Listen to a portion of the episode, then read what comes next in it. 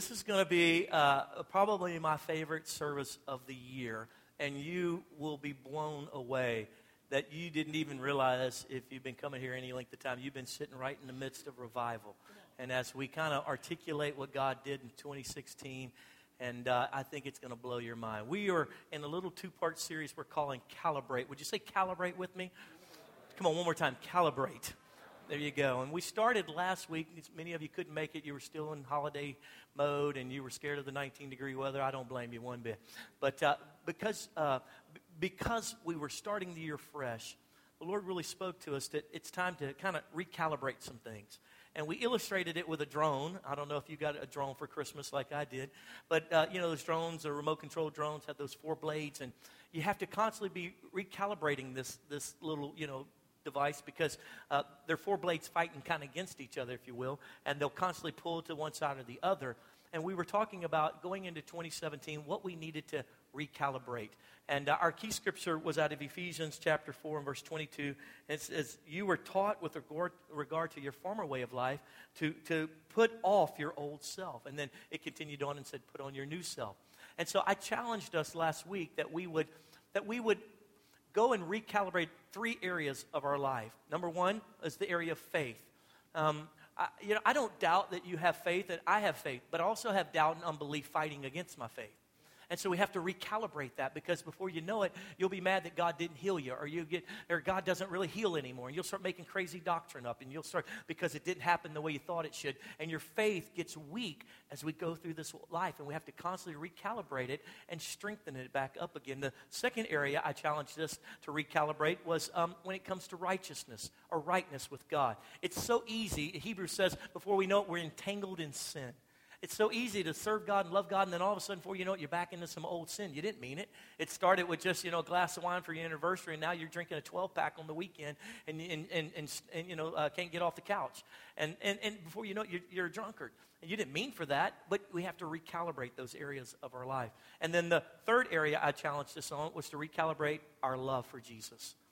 Listen, I, when, when Jesus was died, he died, he resurrected, and he came back and he presented himself to the disciples and he said, Go find Peter, the guy who said he would never deny me. Go get him for me. And Jesus goes to Peter, walks on the sea, seashore with him of Galilee, and he says to him, He says, Peter, why did you do it? Why did you sin against me? That's not at all what he says. He asked him one question Peter, do you love me? And he asked him three times the same question. Because, you know, at the end of the day, this is all about how much we do or don't love Jesus. It really comes down to that. Because whatever you love, you'll be passionate about, right? And those of us that have been married any length of time will tell you, oh, when we first got married, it was wonderful. Till the second day. And then we had to fight for love. We had to develop it. In fact, the scripture says in the last days, talking about Christians, the love of most will grow cold. And so we have to constantly recalibrate oh, have I let other things steal my love from you? Have a fallen in love with something else instead of you, Jesus. Since I was challenging us, and I gave us three ways to do that. The first way that I challenged us to recalibrate was number one, to acknowledge that we're all human, our humanity. Guys, I love you, but we're all sinners saved by grace. Including the guy speaking right here. We're just sinners saved by grace. Doesn't that take a little pressure off of you? You don't have to get to sainthood before you die. We're just all sinners saved by grace. It's just God's grace. And the moment we acknowledge that, God can then move right? Because, because he says he resists the proud, but he gives grace to the humble. I'm a sinner, Lord. I just need your help. I'm just an idiot. I can't believe I said that to her again. I, no wonder I keep sleeping on the couch. I'm just an idiot. When we acknowledge that, God can start moving. Our second way to go about recalibrating that I gave us last week was that you and I needed to identify the areas that are a little off and adjust them. Identify. Have, have you gotten to? Uh, have, have, you started being, um, you know, slothful again? Have you, have you gotten lazy when it comes to just the practical things? Just talking to God, praying, you know, whatever you want to call it, interacting with Him? Have you, what area is your area? We all have them. And then the third thing that I challenged us to do last week was that we would bring all of that into alignment. And we challenged you by doing that a couple ways. Fasting, we're on a 21 day fast as a church. And, uh, and, and, you can fast whatever you want to fast, however you want to fast. We're not making it a religious duty. When somebody came up to me after the service and said, So, what do I do? So, what do you mean? He goes, The last church I went to told me exactly what to do and how to do it. I was like, That's your problem.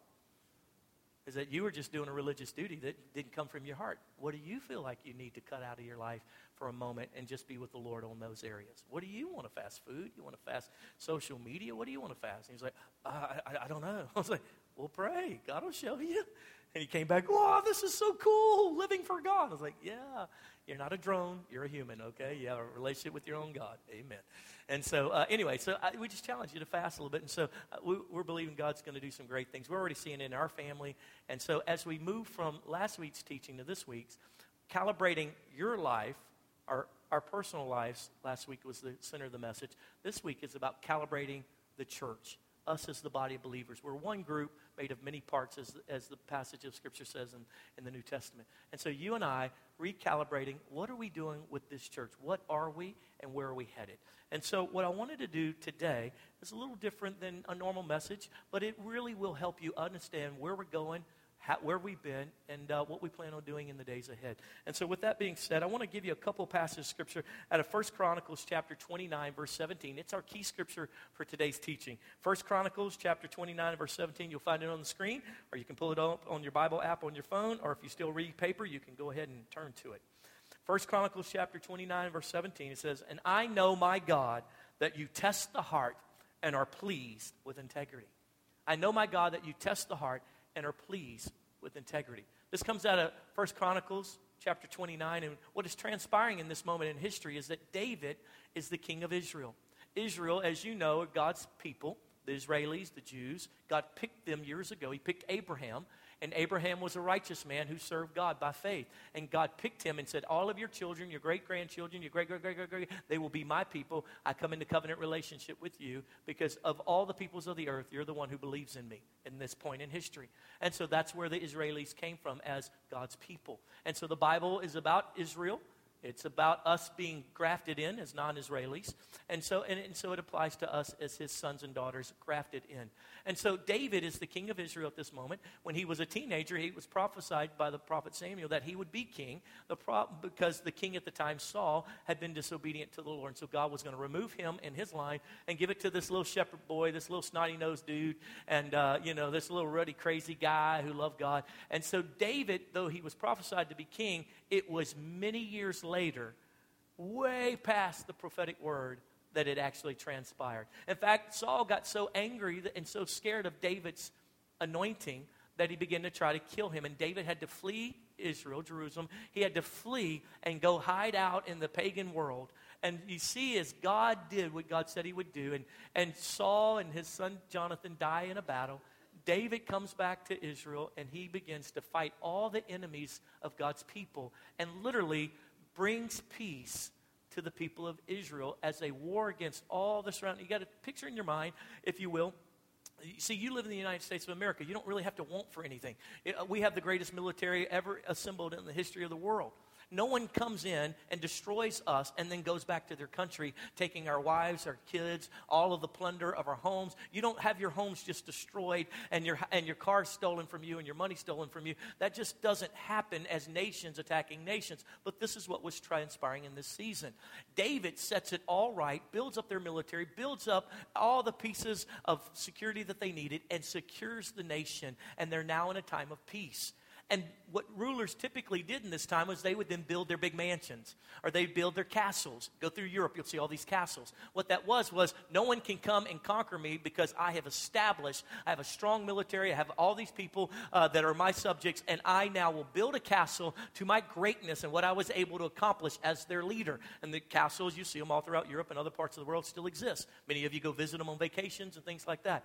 David said, I will build I will build the castle of all castles for the real king of Israel, Jehovah God. The Spirit gives him a download of exactly what it's supposed to look like. It's, and David's heart is so surrendered to the Lord. And he wants all the people of the world, as they come to Jerusalem, as they come to Israel, to see who the real king is, who is the real success story, who has brought them the success that they have. And so he begins to give the majority of his possession, of his wealth, towards the building of this temple, if you will, a place where God can dwell. Although God wants to dwell in the hearts of men, he, a place that represented him so the people of the world could say, That's the God of Israel. That's the King of Israel. That's who made them successful. That's who protects them in the night against all the enemies of the world. And so as David began to give, the leadership of the city, of, of, of the nation began to give, the great warriors began to give, the mighty men of, of valor gave. And when, when the people saw that, they said, Wow, even the, even the leadership is willing to give half of their wealth away to build God's house. We'll give as well. And it got to one passage scripture says they kept giving so much that David had to stop them and say, Enough. We got plenty. Let's do this thing and build God his house. In the midst of that whole process, as this is transpiring in First Chronicles chapter 29, David begins to rejoice and he begins to make a declaration. And I want to bring you to that in chapter 29, verse 16. And David says, O Lord our God, as for all this abundance that we have provided for building you a temple for your holy name, it comes from your hand, and all of it belongs to you. He says, Listen, God, we're bringing all this before you, but quite honestly, it's all yours anyway. God gave you the ability to make to work your job, friend. He gave you your intellect. And in one car accident, you can be paralyzed. You can be, be brain dead. It's God protecting you to bring in wealth. So therefore, as David says, it, it's all yours anyway. He says, so we brought it all before you. In verse 17, our key scripture, he says, and I know, my God, that you test the hearts and are pleased with integrity. What he's saying is, listen, God, you test the hearts, and the reason why you're blessing us like this, the reason we have peace, the reason why we've t- taken our enemies down, the reason why we can build great homes for ourselves and we can build a great temple for you, is because you've tested our heart and you found us to be integrous.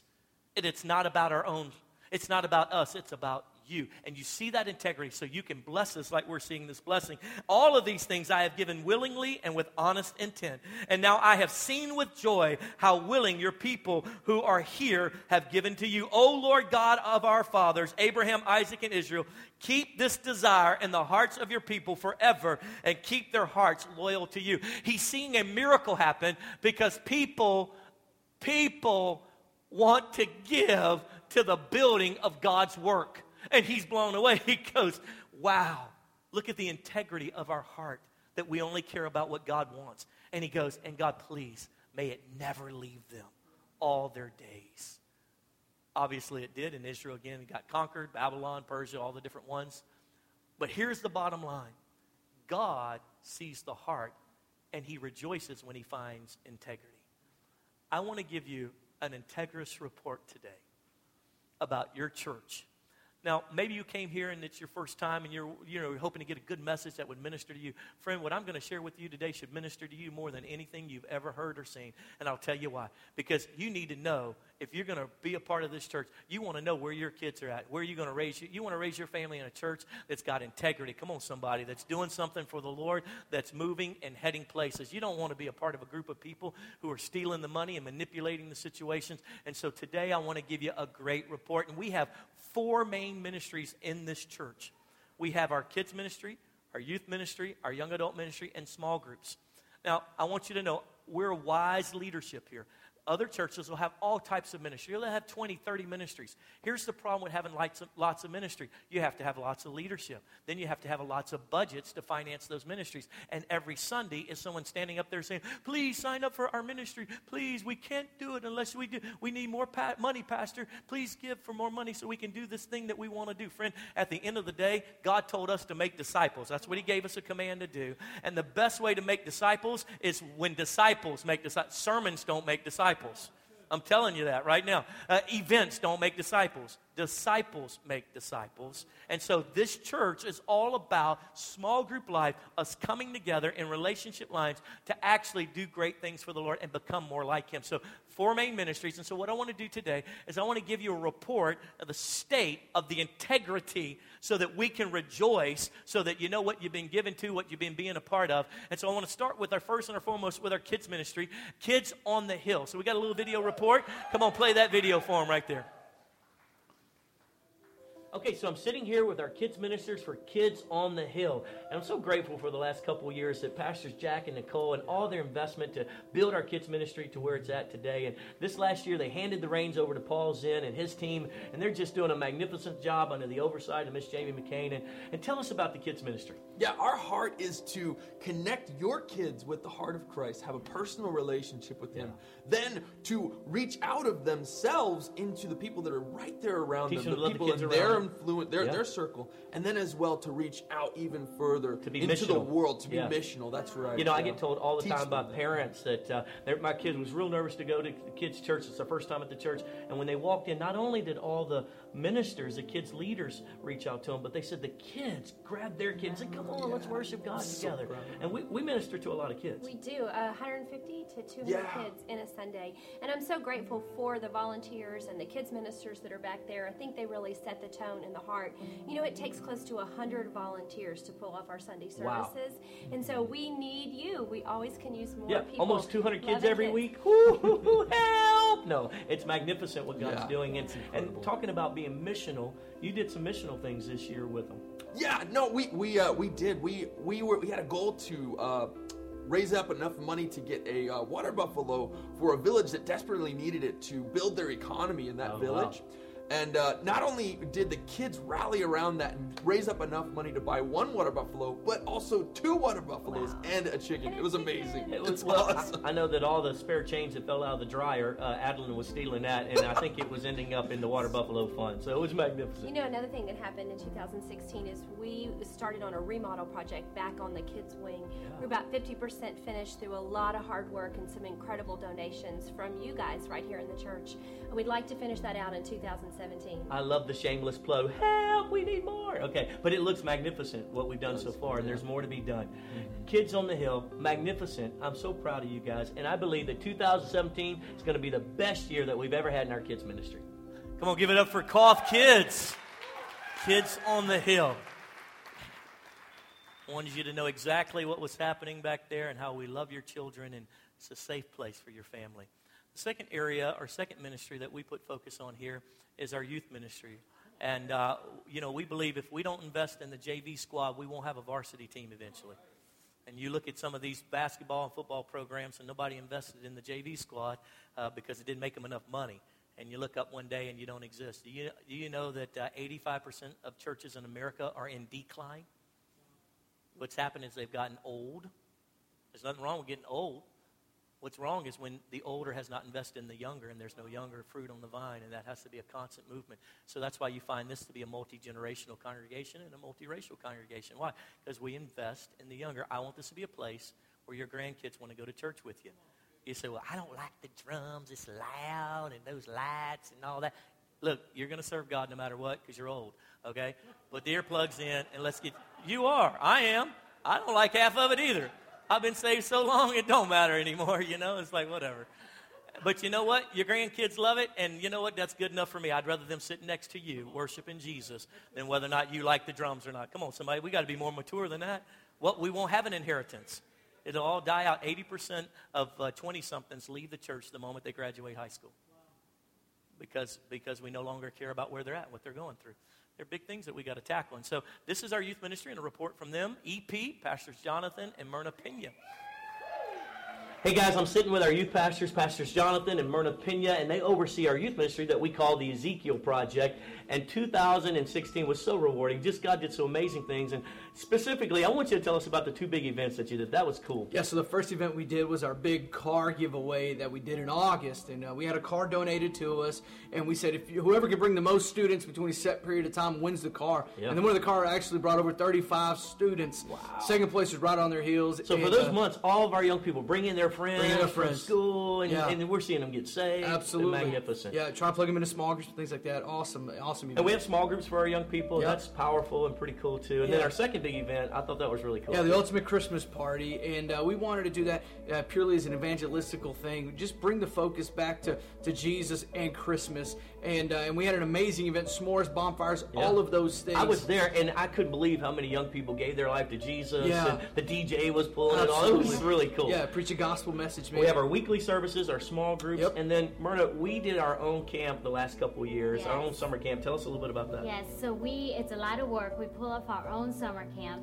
Uh, we had an increase in kids that came, Thank kids that don't even come to EP came to summer Raising camp. their own money to go to summer yes, camp. Yes, we saw lives being changed. We saw people getting filled with the Holy Spirit. Yeah. We saw uh, uh, people getting baptized in water and just the unity. Tell us about what the leadership of the oh, camp, yeah. the retreat center said. Yes, yeah. so the leader, the staff, and the and the directors of the camp came up to Jonathan and I and said, you know, we love to see your youth group on our schedule every summer because we just love to see you guys how unified you are, yeah. how much you love each other yeah. and the Lord, and how diverse you are. Yeah, uh, black kids, white kids, yes. Hispanic kids, Asian kids loving each other, acting like Jesus. Yeah, That's right. and they don't get That's to see that. They no, don't. They don't. And, and, then not only that, but we're not tearing up up their retreat center either. No, they real no. respectful and that kind of thing. Now, 2017 is going to be magnificent. Tell us kind of what you see happening. Yeah, we're looking at expanding our campus influence, looking uh, to get into some of the charter schools that have uh, opened up and reached out to us, as well as take ministry right to where the students are yeah.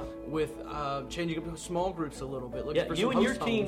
Let me go back to that. You and your team every week go into uh, the schools here, Absolutely. and the and the collegiate schools really opened up. Yeah, every week at the collegiate high school, we have over 250 students whose fifth period is with us. Yeah. they have to sit with us uh, every fifth period on yeah, Tuesday. so they get to see a good Christian representation yeah. and, and hear character and teachings like that Absolutely. from us, and the staff think we're amazing in yeah. that. 2017 is going to be amazing for our young people. Thank you for all that you give and all that you do to help us win a younger generation. Come on, give it up for EP, Ezekiel Project. The third ministry that we have here uh, is for our 20 somethings, and uh, we call that the rally. And uh, yeah, and our young adults are probably the, one of the greatest strengths of our church. They, uh, they actually, uh, the rally actually has committed to be here as much as they can on Sunday evenings. Sometimes our Sunday evening service doesn't have enough volunteerism to pull off some of the pieces, like checking kids into the kids' area and help with the cafe and things like that. And so they've kind of committed to be here on the Sunday evening services as well to help us. And so here's a little report from the rally and Pastor Sean Bates. Hey guys, I'm sitting here with our young adult pastor, Pastor Sean Bates. He's an amazing man of God. And uh, this last year, Pastor Sean got the reins from the Aldaffers, yeah. who had been our young adult pastors, and they went and planted a church. And tell everybody a little bit about that. Yeah, so we planted the Aldaffers in Chattanooga, Tennessee. They actually took their whole leadership base, so that's like half the college ministry, and we planted a church in Chattanooga. And we then afterwards we had a whole group of young adults rise up and take over, and it's been amazing. I've been so proud of you guys, and you guys have just basically been in a, in a rebuild this year. Correct. And uh, now you call it the Rally 245. Tell us what that means. Yeah, so we meet the second, the fourth, and the fifth Thursday of every single month. Yeah, our 245. And so, and we'll do different things throughout the, that month, whether it be a service or taking over a local business. And yeah. so we just do that. Oh, take over local business. What yeah. do you mean? So, like for instance, uh, in February, we plan to take over the trampoline park here in Cedar Hill. We're going to be having a big dodgeball tournament, and then we're going to call ahead and ask if we can worship on the premise if they'll yeah. allow us to. If not, we'll go to a park and worship there. So, just having a lot of fun together. I, I love that because I know this last year you call you would call ahead to some restaurants yeah. and say, hey, listen, I'm bringing 40, 50 young adults. Absolutely. Uh, we just want to eat there. We're going to tip well, and we're going to be Snapchatting and social media on you. Correct. And uh, they got excited. Most yeah. all these Actually, places. the owner of Crave played volleyball with us afterwards. It was really, really cool. cool. So. And, and it boosts their bottom line, Absolutely. and you guys tip well and things like that. Yeah. Wow. Well, thank you for loving our community. Absolutely. And so, uh, so not only are you having services here at the church, you're out in the community uh, having meetings like this, you're doing activities, and then what else do you see happening for 2017? 2017, we're going to continue to plow on cultural issues. Um, last year, we had a big, awesome discussion on racism, and so Yeah, this year so we're going to be talking about homosexuality and how to love that community. And so we're really plowing on that, and then we want to continue to grow our community base. We have really, really great small groups, and so we want to launch out some more leaders in this next year. Yeah, year. I think you said we're probably going to be doubling them this year. Absolutely. That's so exciting. Thank you guys for killing it for the Lord. And so I, I see that there's another thing on the horizon you're really excited Yeah. about too. We're going to be going to Cuba. Cuba! Oh! So I'm so excited. We're going to be going into a communist nation. Like that's like Christianity special ops. Yeah. And so it's going to be a great opportunity to be able to spread the gospel and love on a people group who really haven't had an opportunity to be open to the Yeah. gospel. Hey, I'm so proud of our young adult ministry, and I'm so proud of all of you guys that help support the church and all that we're doing for Jesus. And uh, so 2017 going to be the best year the rally has ever had. Ever. Come on, give it up for the rally. Powerful. So that's a report on what they looked like last year. Uh, if you didn't catch that, we actually, the leadership of the rally, uh, the Aldaffers and their team, uh, at the beginning of 2016, uh, we planted them. Uh, and they took, all, you know, 20 plus of them, uh, which is about $26,000 a year in tithe, which would be a staff position. And we planted that church in Chattanooga, and they're doing great. They send report back saying thank you for all you gave to them. Just really proud that we're multiplying ourselves. The last ministry main focus area that I want to uh, give you a report on is our small groups. Everybody say small groups. Now, for some of you, you came out of a church environment where small group meant, um, and I'm constantly trying to help you redefine that and get and kind of break some of the strongholds of your mind. Some of you think small group is a Friday night Bible study after you had chips and dips and three points and a poem and some worship and that kind of stuff. That's awesome, and we do some of that, but that's not the goal. The goal for small group life for us is that you grow in God with each other, that you grow in relationship with each other, and that you actually are helping other people come to know Christ. So we're not, we're not held to a certain format. We've got people who meet once a month but they're on the phone all week long with each other. We got folks who just interact through social media and they're growing in God, reaching our goals, growing in relationship with one another, and causing others to come to Christ as a result of that interaction. We want you to have friends to do life. We're not looking for another religious duty. What we're trying to do is connect you to someone else because as iron sharpeneth iron, so one brother and sister sharpen another. And, uh, and like I said, you don't become a disciple by sitting in services. You, co- you become a disciple of Christ and you grow in the things of the Lord by being next to someone who's growing in the things of the Lord. And you sharpen one another. And that's why you got to have good, godly fro- folks because, you know, your old, old friends are still trying to get you drunk every weekend. Come on, they're still trying to get you in the club. You're 50 years old. Like, why are you trying to go to the club? uh, so the fourth area that I want, fourth ministry that, that's important to us is called small groups. Let's get a little report from the from the woods about it. Okay, so I'm sitting here with the Woods, and there are small group pastors. And 2016 was amazing for small groups at Church on the Hill. Tell us a little bit about it. It's been so phenomenal. Like you said, we brought on an average of a small group every month. That means every month we added a small group. I mean, and it's been so life Which we needed because we had so many people getting saved and coming to the church. Absolutely. Yeah. There's been, I mean, just further salvations, healing of marriages. We had one fella that he moved away for a job to Houston, but he came back to small group every week because it was such a life giving group. It's he amazing. drove three and a half hours. Yeah, absolutely. Unbelievable. What I love about our small groups is that we do everything through small groups, and one of the things that we do through small groups is all of our outreaches. And so tell us a little bit what we've done. Yeah, we've had groups that have done evangelism here in Cedar Hill and downtown Dallas. We've um, done an outreach to Bridges Safe House for women and children, and we've also had a lot of hospital visitations. Yeah, Mr. Josiah Otto takes lead on that, and he's taking our small groups out, like you were saying. They go. Uh, my favorite was they went under the bridges and, and, fed homeless folks, and then of course just evangelism door to door and things like that. So we're really seeing great things happen. But 2017, we've got a real heart to do more. 2017, we want to see a doubling of our small groups, and Jesus so what name. that means is we need you just to open your life. If God, if you love God and you love people, and then you're our match. That's who we're praying for. So jump on in into our pursuit track, which is our training track, and open up your life. You will be amazed as people are healed, their marriages are brought back together, and you're just set on fire as you serve God. Yeah, don't you don't have to be a professional pastor. It's Absolutely. just get in there and let's love people together. And, yes. and we're believing for a doubling. We've got almost 50 small groups now. We would like to see 100 by the end of 2017. So this year is going to be the best year of our life. When it comes to small group, get in, get involved. Yeah, give it up for small groups. Great report by the Woods. And so then there are two other areas that I want to highlight from the church, and that is uh, first one uh, outside of our ministry is missions. Uh, we give 10% of all the tithes and offerings goes to missions. We're one of the few churches that still support individual missionaries uh, as well as missions organizations. And the reason why is because we raised up missionaries and we sent them out of our church, so we ought to at least support them. And so, uh, and we started small with just $50, $100. But as we're growing as a church, we're increasing that the best we can. And so, we'll give you a quick report from Ms. Erica Byler about our missions ministry.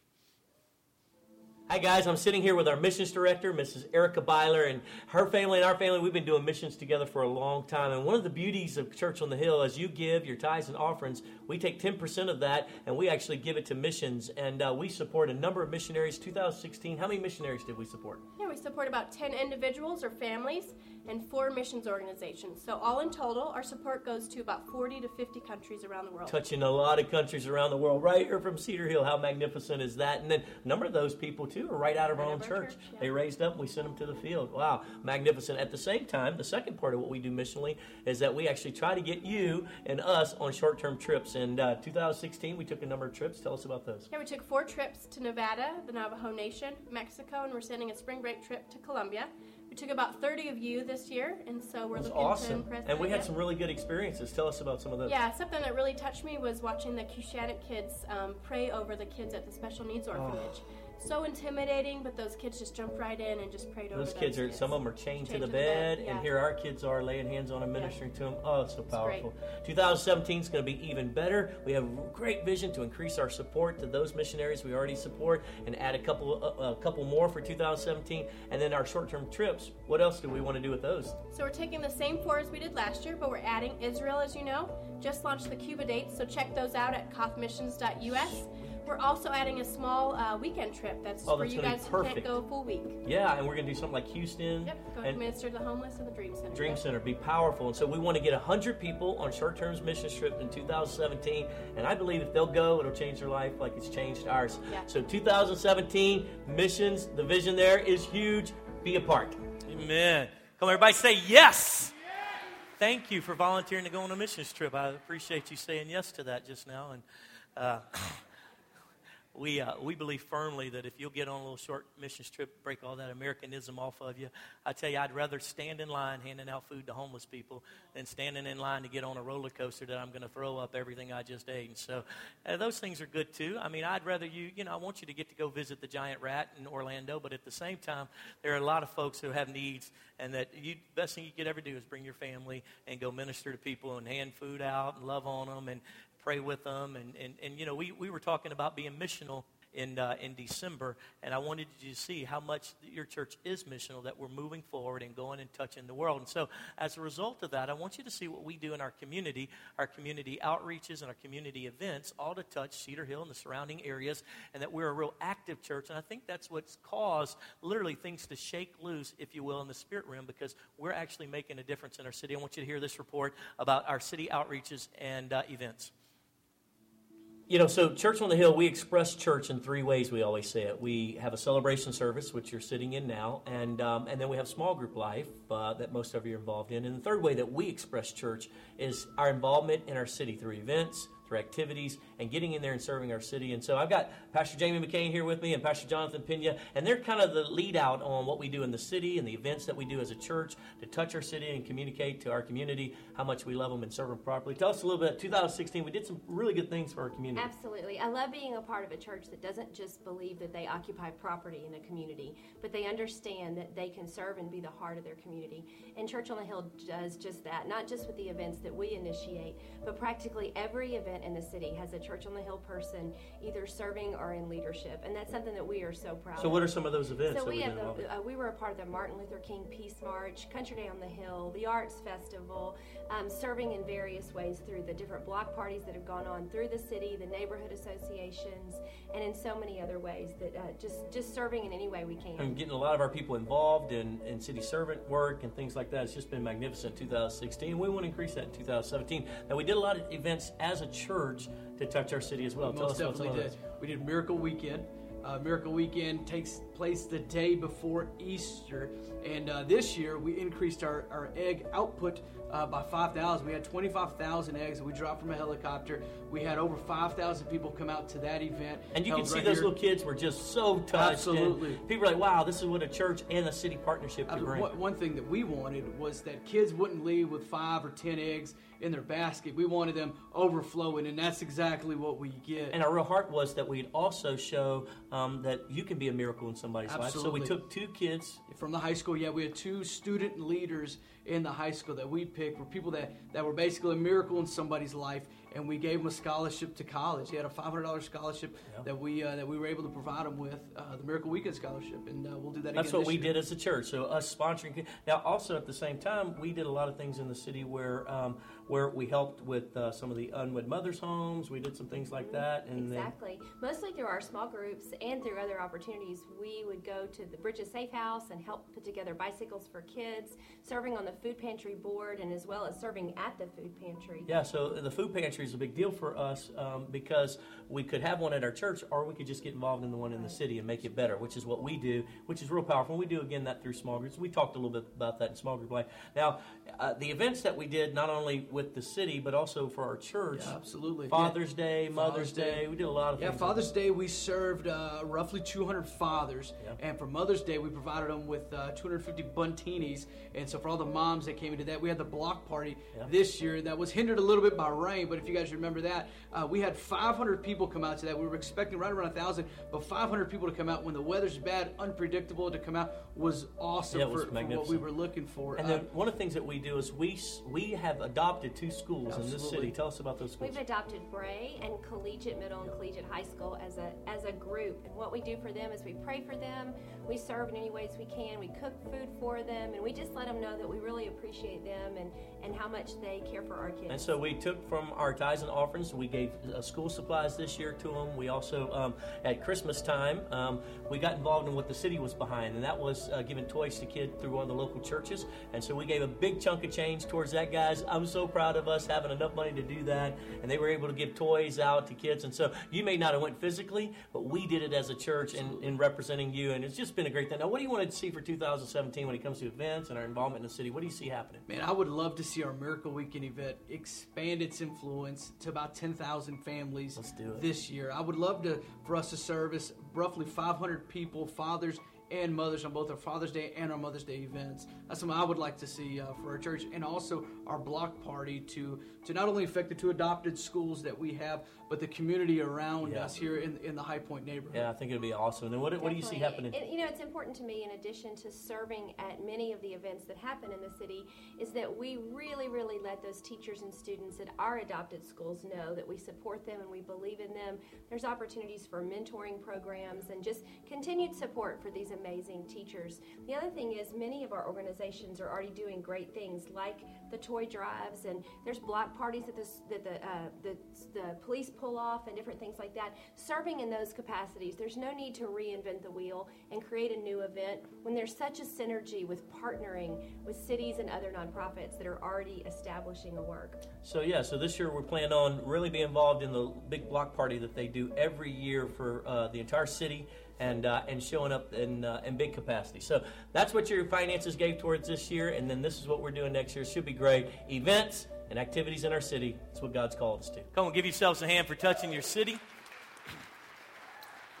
A number of times, number of times we give, and uh, and we don't necessarily bring it before you. We just do it uh, that we uh, steward the finances so well that we have the money in the budget here or there to just give to things like, for example, we gave thousands of dollars to uh, multiple churches in Louisiana during that flood that they had a few months ago. They just put your name on it. Church on the Hill gives this to you. Uh, you know, the Bible talks about not letting the right hand know what the left hand's doing. What it was talking about is not um, is not going around uh, bragging about it. And so we don't do a lot of that. We just did it and just bless bless the people. also, I forgot to tell you this in our missions group, Chris Hart Jr. works for for World Compassion. He's one of the missionaries that we support. And uh, they called us in uh, October. And I don't know if you knew about this, uh, it was on the news, but I guess um, the Iraqi military and uh, UN forces were going to go in and take back Mosul, M O S U L, a city in Iraq where uh, the ISIS uh, group had, had kind of been uh, had gotten in there a few years back and just were torturing the people and cutting their heads off in the middle of the streets and stuff. And so they were going to take the city back in October. And as a result, 100,000 people fled their homes, just getting out of the city, trying to keep alive as they're blowing buildings up and fighting there with the Iraqi military versus the ISIS you know, group and this whole thing. And 500 families, they called us and said, listen, we've got 500 families we've identified that are on the side of the road who have no food, no clothing. They, have, no, they just fled with their lives and their children. Can you help finance some of that? We sent money over to that. That's all of us. Come on, somebody, give yourselves a hand for that. And so we don't always make a big deal of it or do a big push in front of you. We just, if we got it, we send it so the Lord can He can move through us. And so that's what our gifts of, uh, of tithes and offerings before the Lord are going to. And I want to rejoice in a couple of other pieces. And we'll go back to the piece that, that I didn't talk. I want to put it here. I want you to know that as Christians, as ministers, as people who are reaching out to friends and neighbors, uh, neighbors and families, this last year in 2016, we saw 500 people make decisions for Jesus Christ in this church. Come on, give yourselves a hand. It's awesome. Come on, you can do that better than that. There's 500 people that aren't going to go to hell. They're going to spend eternity burning forever, separated from God. That's miraculous. The Bible says uh, that in, in the book of Acts that they had daily salvations. Is what we would call revival. Well, there are only 365 days in a year, and we saw 500 people saved. So I would say we're having daily salvations as well. Here, let me give you another uh, statistic or number. We'll put it up on the screen for you now, and that is we saw 100 plus people water baptized this year at Church on the Hill. Give yourselves a hand for that. Being baptized. You know, uh, 90% of the churches in America did not baptize one person last year. How sad is that? Did not deepen their commitment to the Lord through water baptism like they're supposed to. Unbelievable. And here, here's another statistic I'll give you. We had 1,094 first time visitors in our church in 2016. 1,000, that's an average of almost 20 people a year. Some of you guys were them, have filled out cards, and that's not talking about kids, that's talking about heads of households, that's talking about adults, uh, and that's just miraculous. Friend, I would call that revival. I would call that God's hand of mercy. Why? Because of the integrity of our hearts. David sat there as the people gave, and, we were, and they were building God's house. And he sat there with probably tears coming down his cheek. And that's where he said, God, I know that you bless your people because of the integrity of their heart. God is blessing our church because of the integrity of your heart that it's not about money for you, it's not about comfort for you, it's about God having a place that He can call His own and a people that are His. Thank you for being like that. And then the last little piece that I would give you is I could not, I could not quantify this numerically. So we just got to do it by a show of hands. We had so many healings last year. God touching people physically, healing marriages, healing people mentally and emotionally. If God healed you last year, did a supernatural work in your body or in your mind or in your marriage or something like that, would you just lift a hand right where you stand? Look around, look at this right there. That is supernatural. God is in our midst. Now, what I'd like to do at this point, if you don't mind, is we gave you all of these uh, a handout when you walked in today. And uh, if you didn't get it, it'll be on the screen and you can grab it on your way out or if you want to lift your hand, our, uh, our leaders will come by and, and, hand you one if you need one. But this is um, basically a review of our finances. Now, if you're an accountant, we didn't drill down that deep. It's too boring. We just gave you the over big pieces. Uh, but they do add up accountants. I promise you the numbers work. And so let's uh, open the, in, in uh, the inside of it. This is our 2016 in review.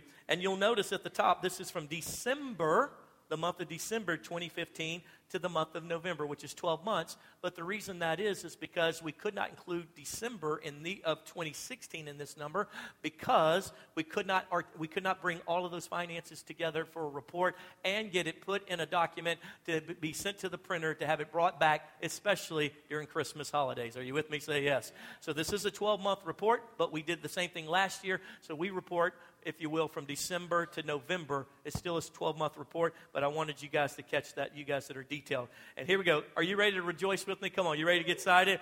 Our tithes and offering in 2016 was 861,171 and 90 cents. Thank you for the 90 cents. Give the Lord a hand. God has blessed us. Yeah, you know, you know why that number is that number? Because God blessed your businesses. God blessed you. And as a result, you responded to what he, he said. Test me and see test me and prove me and see if you, if you'll be faithful to the tithe, if I will not turn back a blessing for you. Now, some of you are carrying all the other lazy bums in here, but that's all right. You'll get a, you'll get a vision at some point. The special offerings came to almost $12,000. Give yourselves a hand for that. And then our Academy Cafe and Event Center uh, brought in 70 to almost $73,000. For you guys that don't understand that, we have an academy, and that academy has people who uh, pay to put their kids in that academy. We make money with the coffee that we sell, praise the Lord. And, uh, and then also we have an event center. You can rent this place out for weddings and quinceañeras. You can't rent, uh, rent it out for booty uh, shake dances or anything like that, because uh, in our 501c3, we can say what you can and can't rent it out for. And, and so, it's, so we keep it saved, just for all you guys are worried about that. But as a result of that, we can bring in income. Now, as a nonprofit, we can bring in income. We just cannot uh, have an income, if you will, that we, we make uh, profit on for ourselves. We, give, we distribute all that out to the, the needs of the community and, and the ministry that goes forth. And so, $73,000, what that is, friends, is good management. We had a vision from the very beginning of this church that the building would not own us and so I talk to, I talk to people all the time, city government, uh, bankers, and they say, you know what we don't like about churches? Is that you get the best property, you get all the people to pay for it, you build these big old buildings and all this fancy stuff, and then guess what? After about 20 years, the property's not worth anything. You beat it up, tear it up, change pastor 16 times, and you take the best property and you take it off the tax roll, and the city doesn't benefit from you. You're and all you do is run around whining what the city doesn't give you. Yet you suck up the, uh, the, the fire department's needs when, you, when your building catches on fire. They still have to come put it out, and you don't even pay taxes for it. You don't, you don't take care of the police, and yet the police come, and if anything breaks in, it helps you with the church, and, and all these other pieces. Friend, we said that this facility would be a blessing to our community so people can rent it out for things that are godlike, if you will, or just good stuff. And then also, we have a daycare where we're helping families who, you know, dual in, having both mom and dad have to work or single moms. And so we're using it, and as a result, it brings in an income. That's just good business. That's just smart sense. Amen. If you look down at our expenses, you'll see how we manage the Lord's resources. First piece you'll see, uh, if our tithes and offerings were 86, uh, 861,000, our missions 10% was 86,000 that we gave to missions. Give yourselves a hand for that. Missionaries say thank you, and uh, and the different ones say thank you so much. Uh, our facilities, you'll see that's the bulk of our expense in this ministry at almost $300,000. That's everything from the mortgage on this place, what you thought it was free, God just gave it to us from heaven. No, no, we had to. It was built by another ministry, and we took it over, and so the mor- mortgage on a place like this, it's uh, what are we, uh, 38,000 square feet.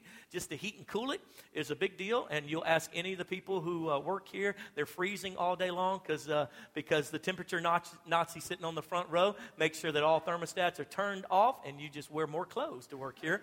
And, uh, and you, if you ever come visit us during the day, you'll find all the lights are out. You're walking through the hallways in the dark, you know, with your little flashlight on your phone. Like, where do we go to meet? Why? Because we're saving on electricity?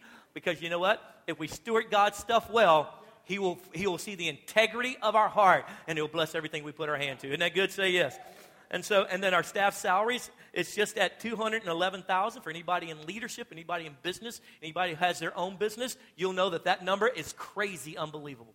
We've got about five, uh, five of us that are full time.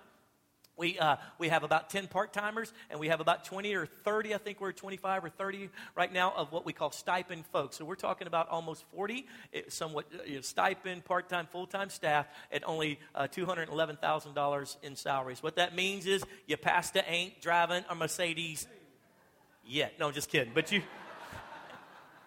I'm praying them cats keep making babies. Come on, somebody. Hallelujah.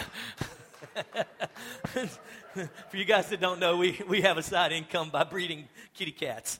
And, uh, uh, but anyway, so, so that is just, that's magnificent. And the reason why is because, because, uh, because we do it right. And, uh, and because we steward God's resources properly, and we've got a great team.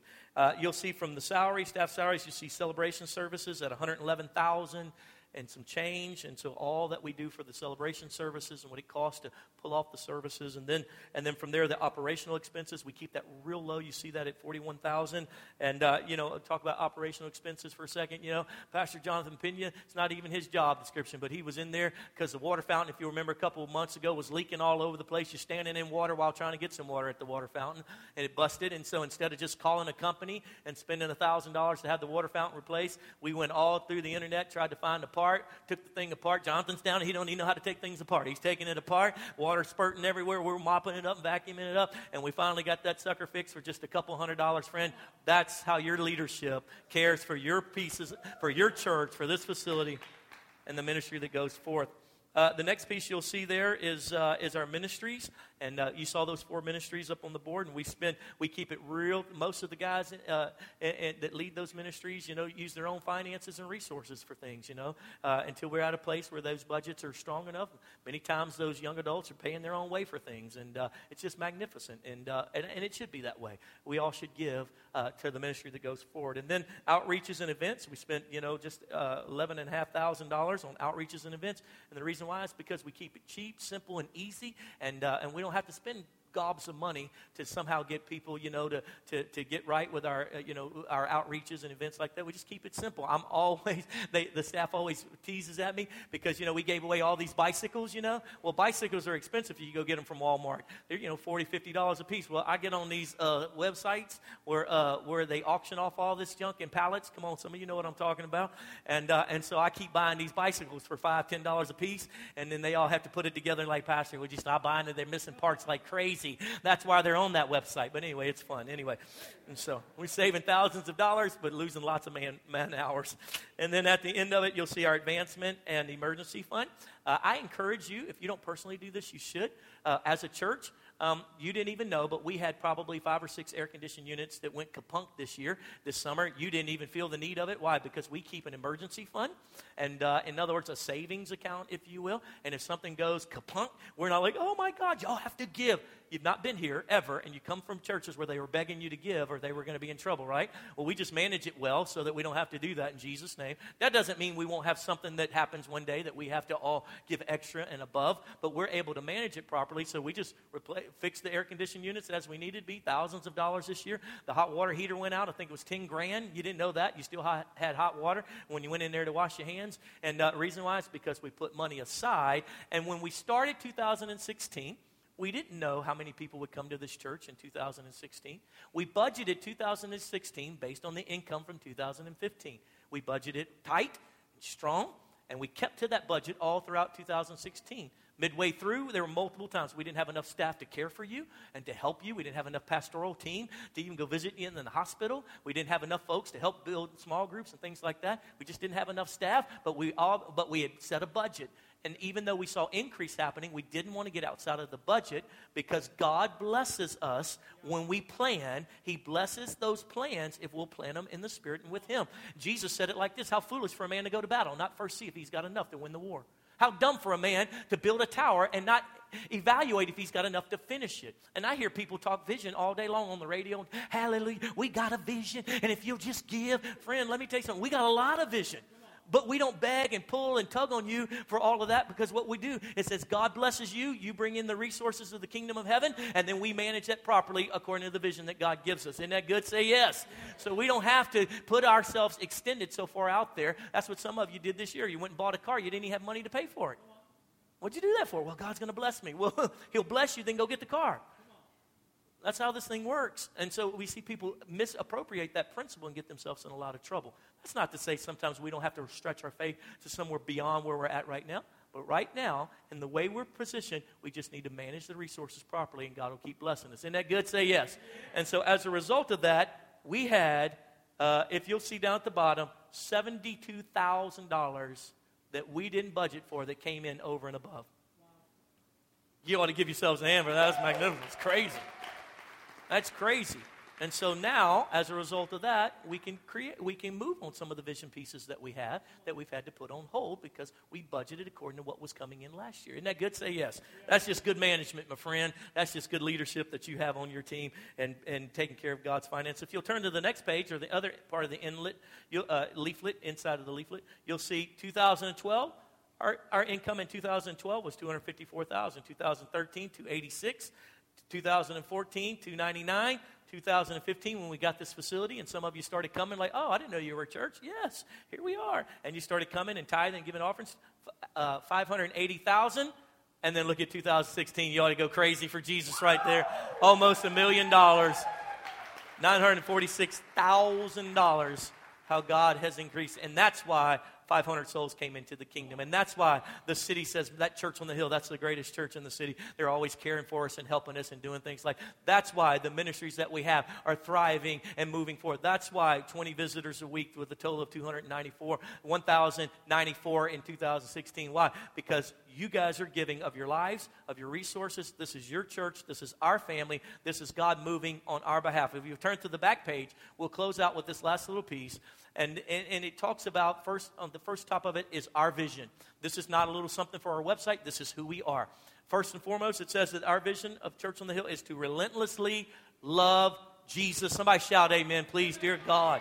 My, my God, I see some of these guys these days. I don't know if it's a church. I think it's a social club. I never hear them talk about Jesus. He is the center of this church. He is Lord of Church on the Hill. He is the master, the owner. He's the co- he's the head coach. He's every Jesus is who we're after. We're going to push you to love him like you've never been pushed. We're going to draw you in with his love as he as he draws us in. We're going to respond to his love. I'm telling you this is going to be 2017. You're going to fall deeper in love with Jesus than you've ever fallen in love with Jesus. The second part of our vision you'll see here is relentlessly love Jesus and his church. We fight hard to love one another. Friend, I'm going to just tell you something. You can't come to this church without getting offended at some, getting offended at some point. It's going to happen. I'm going to make you mad. You're going to make me mad. That's called relationship. Okay? It's but we fight to love each other. We're not sitting around gossiping and slander. We smack that. When you start talking bad about something, you'll see me. I'll just look at you and just walk away. And then come back. You know, you probably shouldn't have said all that.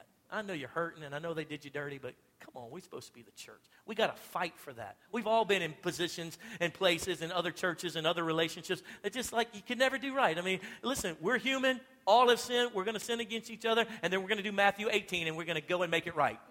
Okay, that's what we're going to do. We're going to love it, and we're not going to talk about all the other churches around here. Listen, I, we don't have time to be worried about what the other church down the street ain't doing right. Friend, let me tell you something. That is His bride. His bride.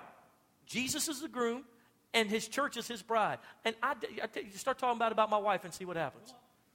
I'm messing with somebody else's bride. That's his business. He fixes them. I'm just doing our best to do what we can with Church on the Hill. Isn't that good? Say yes. And the last part of our vision says, and to relentlessly love the hurting.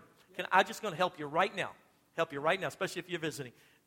If you don't want to see people who are struggling with their sexuality, if you don't want to see people who are struggling with addictions and difficulties in your church, this is not need, this is not your church.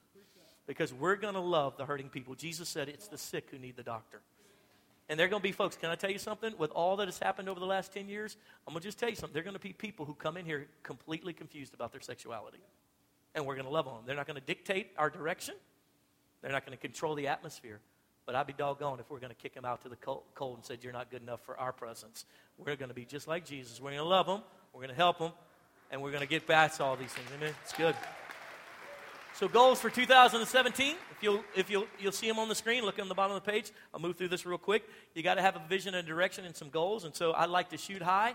And uh, if we shoot and miss, I'd rather shoot high and miss than shoot low and make it. Come on, somebody. That's a good statement right there. First and foremost, that every member of Church on the Hill, if you're a member, say me. Every member of Church on the Hill will grow in relationship with God, other Christians as well as helping hurting people. Our goal this year is that you grow in God. That you look back on 2017 and say, Man, I've grown in God. Man, I'm not as hateful as I used to be. I'm actually a nice person now. It's amazing. I actually hear God's voice. I'm actually helping other people at my job come to know Jesus a little bit. That's our, that's our first and foremost goal. Our second goal is we'd like to see a thousand people come to know Jesus this year. We saw 500. We'd like to see a thousand. We want to see your friends, your coworkers, your family members. We'd like to see your uh, spouses. We'd like to see them come to know Jesus as the Lord and say, I don't want them to die and go to hell. Do you? Do you want to see them burn and die and go to hell? Every, I told you this before, every two to three seconds, someone dies in the world, and most of which go, go to hell. That's not right, especially when we're the light of the world. And so let's go forth and be that light. And so we want to help reach a thousand souls this year and be a part of the community of believers that make it hard to go to hell from Cedar Hill, uh, Duncanville, DeSoto, Arlington, and all the surrounding areas. Here's the next goal that we have that we want to take over 100 people. And mo- most of you said yes today, so we'll, we'll get that number taken care of. Take over 100 people on a short term mission trip this year because we want to see lives change. Uh, another goal that we have is that we want to expand our influence to a second campus. We want to. We really feel like the Lord's told us to do that, and we want to increase. And, um, uh, and let, let, me give you my little illustration. Um, um, h- how many of you guys have been to the McDonald's in Fort Worth that feeds uh, can feed ten thousand people at one time? Can fit ten thousand people? The answer is no. How many of you guys have been there?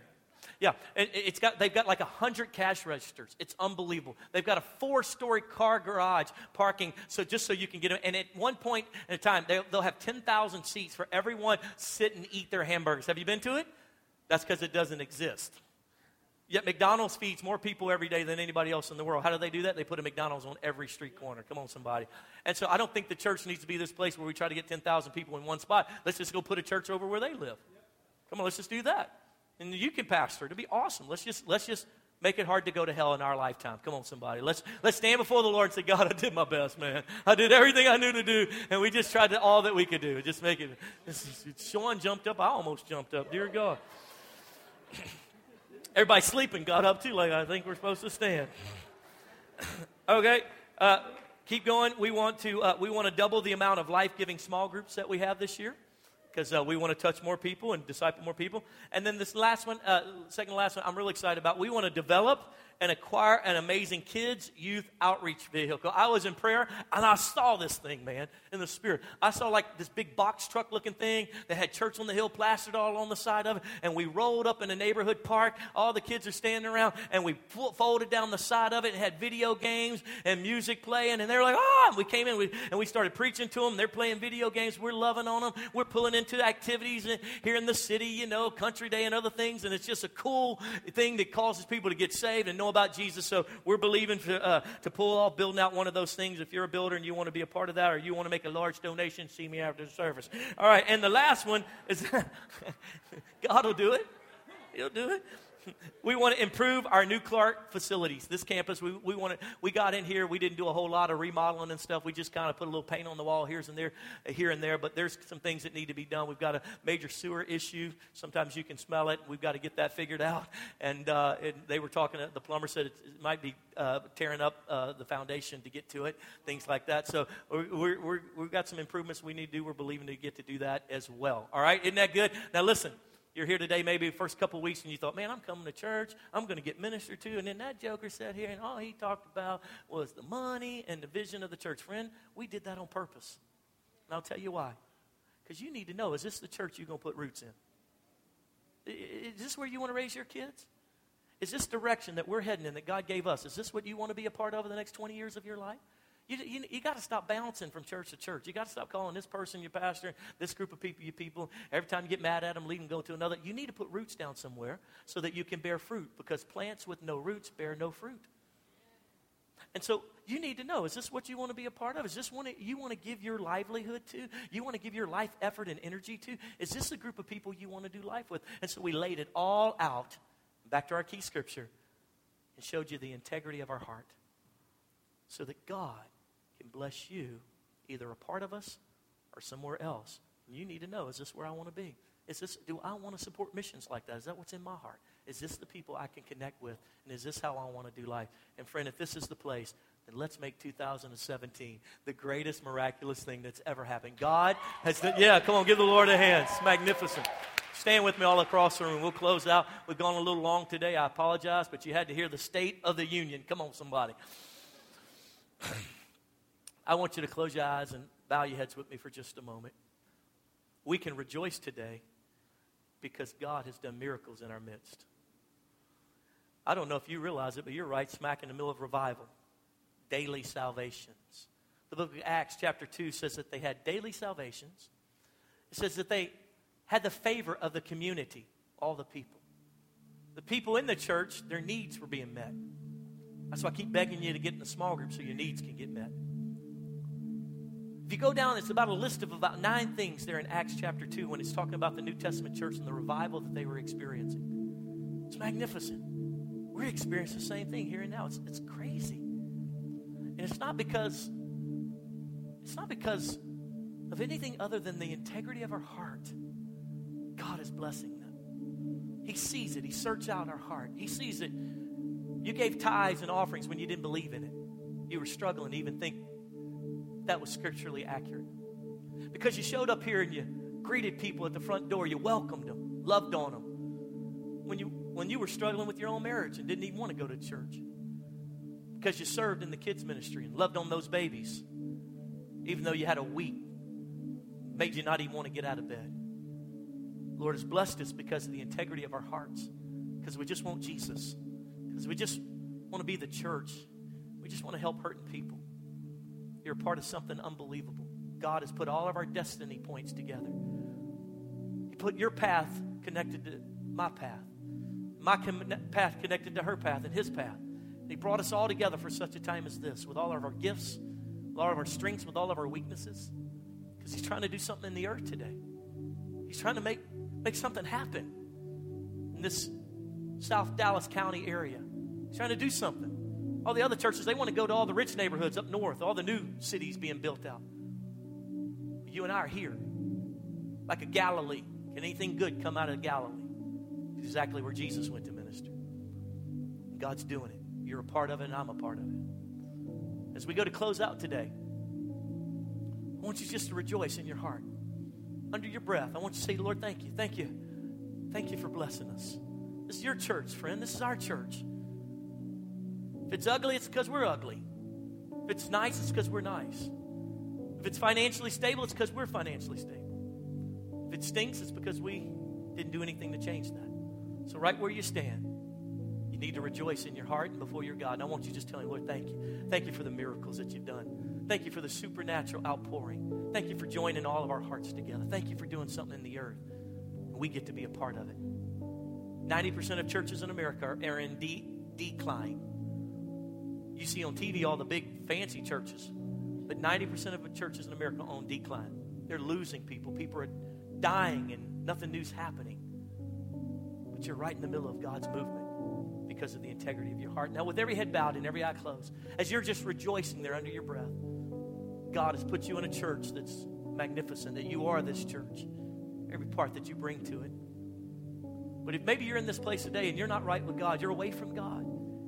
Maybe, maybe maybe you say, Pastor, you know, there was a time where I served the Lord, but life happened, man, and we, I just, I don't know, I don't know what happened, but I'm away from Him. Friend, I got good news for you. He loves you, and He's calling you home. Maybe you say, Pastor, I've never been a Christian. I'm not really sure what it all means, but I know that something's missing in my life, friend. That missing is your Creator's love, a relationship with the one who created you. That's what's missing. You say, I tried it all, been all over the place, tried other religions, but I'm just empty. That's because until you give your life to the one who created you, life will not make any sense. It'll have no purpose. So today, with every head bowed and every eye closed, if I'm speaking to you, that's God tugging at your heart. It's not an accident that you made it here today. It's not an accident that you were part of this message, part of this, this sermon where we're talking about what God did in our life. God wants to do the same thing for you personally. With every head bowed and every eye closed, if you're away from Jesus, you're not a Christian, or you used to be and you've walked away and you want to come home, I'd like to pray with you. No one's looking around.